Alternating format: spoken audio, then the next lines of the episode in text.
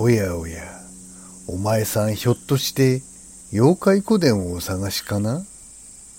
あそこはなかなかわかりにくい場所にあるんじゃ。よかったらわしが案内してやろう。妖怪古典。このポッドキャストはたくさんの妖怪の中から毎回一つの妖怪を取り上げてどんな妖怪か紹介し誰も聞いたことのないオリジナルストーリーが聞けるそんな番組。それがこの妖怪古典なんじゃ。さあ着いたわい。この扉の向こうじゃ。気をつけてな。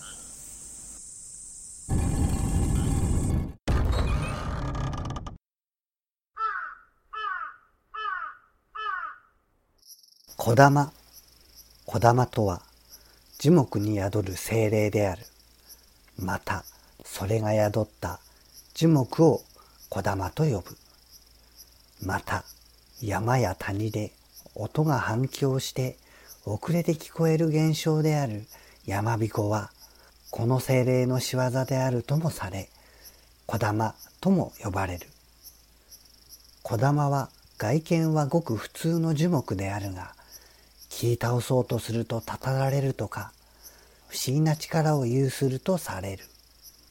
これらの小玉が宿る木というのはその土地の古老が代々語り継ぎ守るものであり古木を切ると木から血が出るという説もある。源氏物語にも鬼か神か狐か小玉かとか小玉の鬼などの記述があることから当時はすでに小玉を妖怪に近いものとみなす考えがあったと見られている。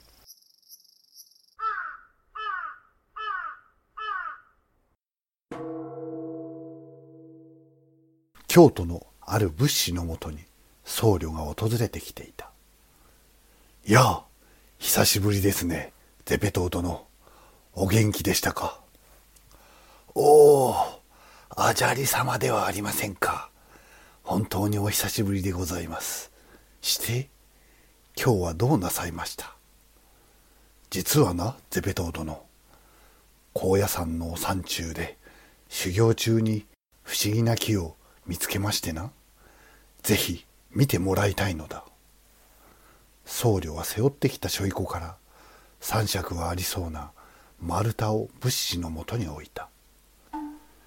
やっと着いたか。ここはどこだ。まさか俺を燃やそうってわけじゃねえよな。ななんとこの木はしゃべるのですかアジャリ様。ああこの木は私が修行中に雨宿りをしていたところのすぐ近くのヒノキに雷が落ちてな。その時に魂が宿ったようで話すようになった木なのだ。これは御仏が私に何かを作るように命じられているように思うのだ。そこでゼペトー殿、この木で仏を掘ってはくれまいか。ぜひ頼む。アジャリ様の依頼とあらば引き受けさせていただきます。こんなことはもう二度とないでしょう。私の持つ技をすべて使い、魂を込めて掘らせていただきます。ああ、もともと魂はこもっているから、それはいいや。まあ、かっこよく掘ってくれ。よろしくな。こうして仏師は工房にこもり、一月かけて地蔵菩薩、つまりお地蔵様を掘り上げた。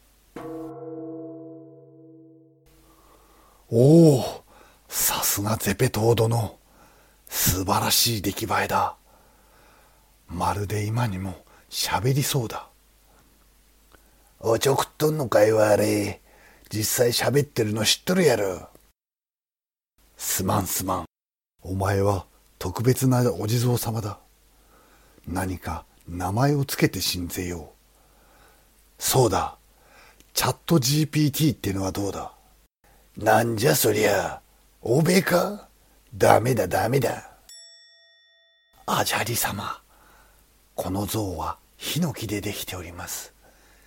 ヒノキの代表といった意味合いで、ヒノキ王というのはいかがでしょう？なるほど。ヒノキ王とな。それなら文句はあるまい。どうだ、ヒノキ王。まあ、これ以上期待してもいい名前出てきそうないからな。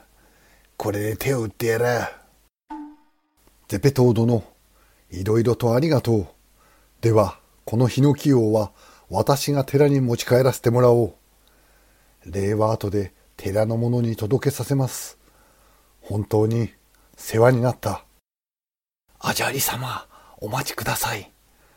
この仏像を彫っている時、この木と会話をしておりましたところ、びっくりすることが分かったのです。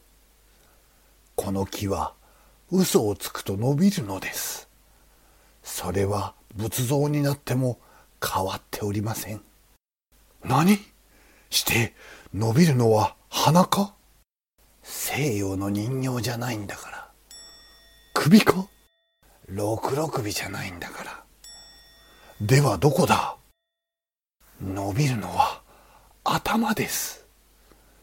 嘘をつくとどんどん伸びます。お気をつけくださいませ。こうして僧侶は仏像ヒノキ王を寺に持って帰って本堂に安置したすると仏像がしゃべる噂を聞きつけて地元はもちろん遠方からも一度は見てみたいとお参りに来る者が増えあっという間にしゃべるお地蔵様ヒノキ王として有名になった。それから一年後この仏像を彫ったゼペトーがこの寺に招かれた。お久しぶりでございますアジャリ様。この寺も大層有名になったそうで本当におめでとうございます。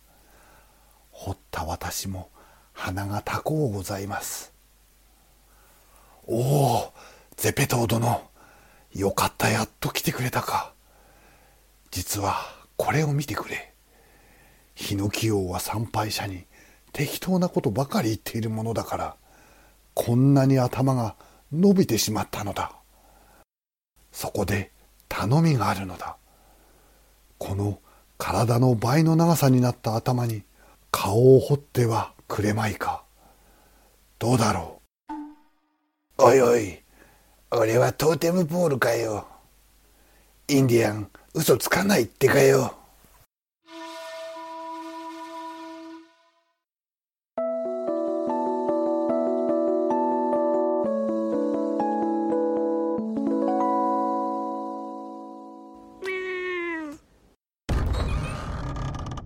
どうじゃった？今日の妖怪話は。もし気に入ってくれたならフォローしてくれよ。